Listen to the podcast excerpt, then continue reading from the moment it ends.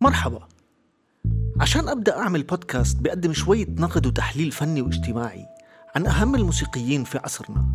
كان في معضلة لازم أمر فيها وأتخطاها لأقدر أبلش أكتب حتى أول كلمة بدي أقولها في هالبودكاست.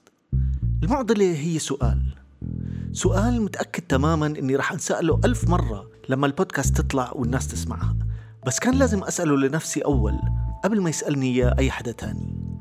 السؤال هو مين أنا عشان أقعد هون وأبلش أعطي نقد وأحكام سواء كويسة أو عطلة عن موسيقيين ومغنيين حققوا نجاحات كبيرة في مجال الموسيقى.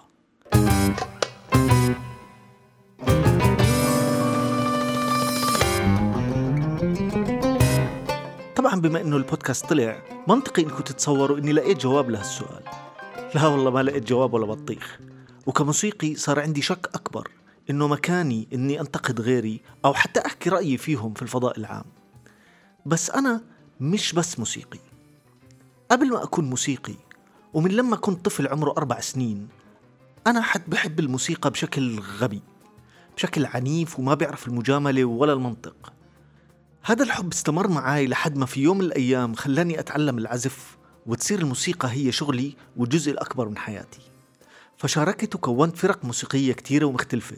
وأنتجت خمس ألبومات لحد اليوم بعدها مع فرقة زمن الزعتر اللي كنت من مؤسسيها سنة 2004 وبعدها باسمي الخاص وبالتعاون مع عدد كبير من الموسيقيين من المنطقة ومن العالم. بس الشيء اللي ضل مستمر بدون انقطاع هو هذا الشغف والحب للموسيقى اللي بدأ مع هداك الطفل اللي عمره أربع سنين اللي خلاني أضل مستمع شره وجدي في كل يوم بعمري. وهذا البودكاست رح يكون شباك لهذا الطفل ليقدر يعبر عن نفسه ويحكي عن الشغل اللي سمعه طول هالفترة.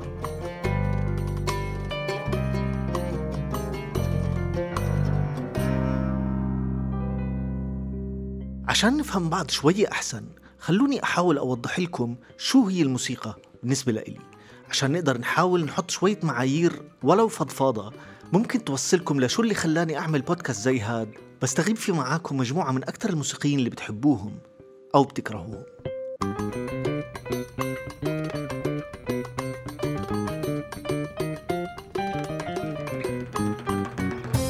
رح أتفلسف شوي فاستحملوني بس لازم أبدأ من مكان ما.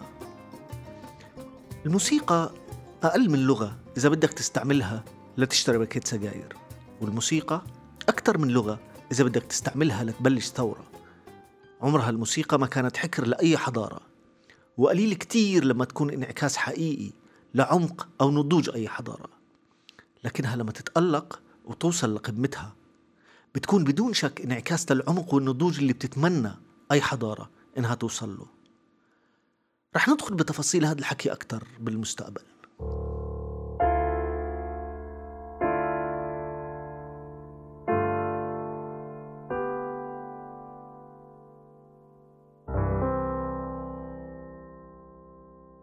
موسيقى في العالم بغض النظر عن مقاصد عازفها. تعبير يمكن يوصل لمرحلة متقدمة من السذاجة عن التفاؤل والأمل بيوم بمكان أو بإحساس أو بحياة أفضل. الموسيقى هي صوت الإنسان لما يكون بده يعبر عن فهمه مهما كان ضيق عن شو هو الجمال. الموسيقى هي إعلان عن موت الملل وهي إعلان عن الملل من الموت. مشان هيك الموسيقى بتجريدها بتضل لغة منقوصة لأنها بخلاف كل اللغات التانية غير قادرة على التعبير عن اليأس لأنه حتى لو كان اللي بيصنعها نفسه يائس هي بحد ذاتها بتضل تعبير عن الأمل.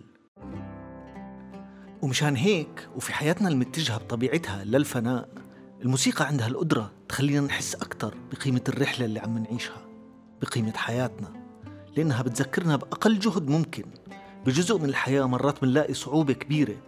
إن نشوفه. بتذكرنا بالجمال. مشان هيك كوني موسيقي ما رح يأثر على شو اللي رح أناقشه بهذا البودكاست.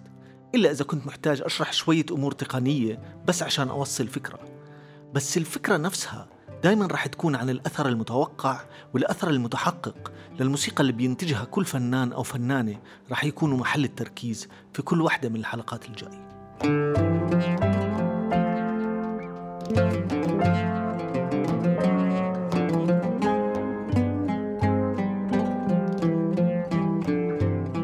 في سؤال تاني مهم يمكن برضه لازم نسأله ونجاوبه قبل ما نبلش عشان نقدر نحكي على نظافة وهو ليش ضروري نحكي بهالموضوع هلأ؟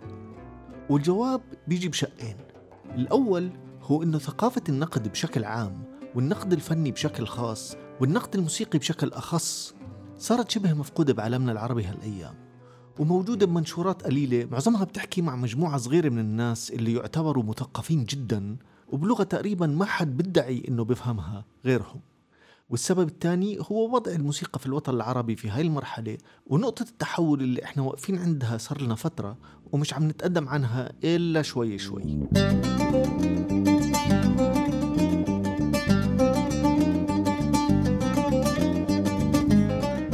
يا سيدي بقول لك إنه مع ظهور الإنترنت في آخر 20 سنة وأكثر ومن لما صار استهلاك الموسيقى بشكل عام digital وعن طريق ال download صار في تغيير ضخم على صناعة الموسيقى بالعالم لأنه شركات الإنتاج الموسيقي خسرت سوق بيع الموسيقى عن طريق بيع ال CDيات واللي كان قبلها الكاسيتات والإسطوانات. بس الحقيقة إني مش مقتنع تماما إنه هذا الموضوع أثر كتير على شركات الإنتاج وخصوصا الكبيرة عنا هنا في الوطن العربي. ببساطة لأنه قوانين الملكية الفكرية ومنع القرصنة لحد اليوم مش مفعلة بشكل كبير في منطقتنا.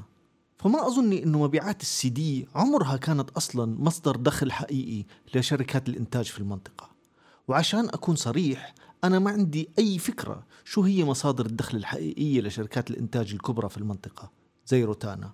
وعندي شك كبير إنه عمرها حققت أي أرباح عشان تغطي تكاليفها. وإنه وجودها من أصله ما كان القصد منه تحقيق أرباح قد ما كان للسيطرة على الإنتاج الموسيقي في المنطقة ومنعه من إنه يتطور بأي طريقة ما بيحبوها البابا والماما.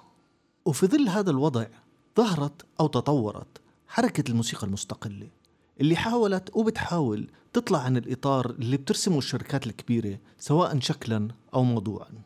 لكنها لليوم لساتها فقيرة ماديا وفي حالات كثيرة برضه فقيرة تقنيا بسبب إنها فقيرة ماديا لأنها لليوم ما قدرت تجذب استثمار حقيقي بالرغم من إنها عبارة عن حق البترول ممكن ينعش اقتصادات دول بأكملها. ومشان هيك في نظري ضروري نحكي عن وضع الموسيقى هاليومين وننقد الفنانين الموجودين وأعمالهم عشان نقدر نفهم إحنا فين. بلكي قدرنا نستوعب على وين رايحين.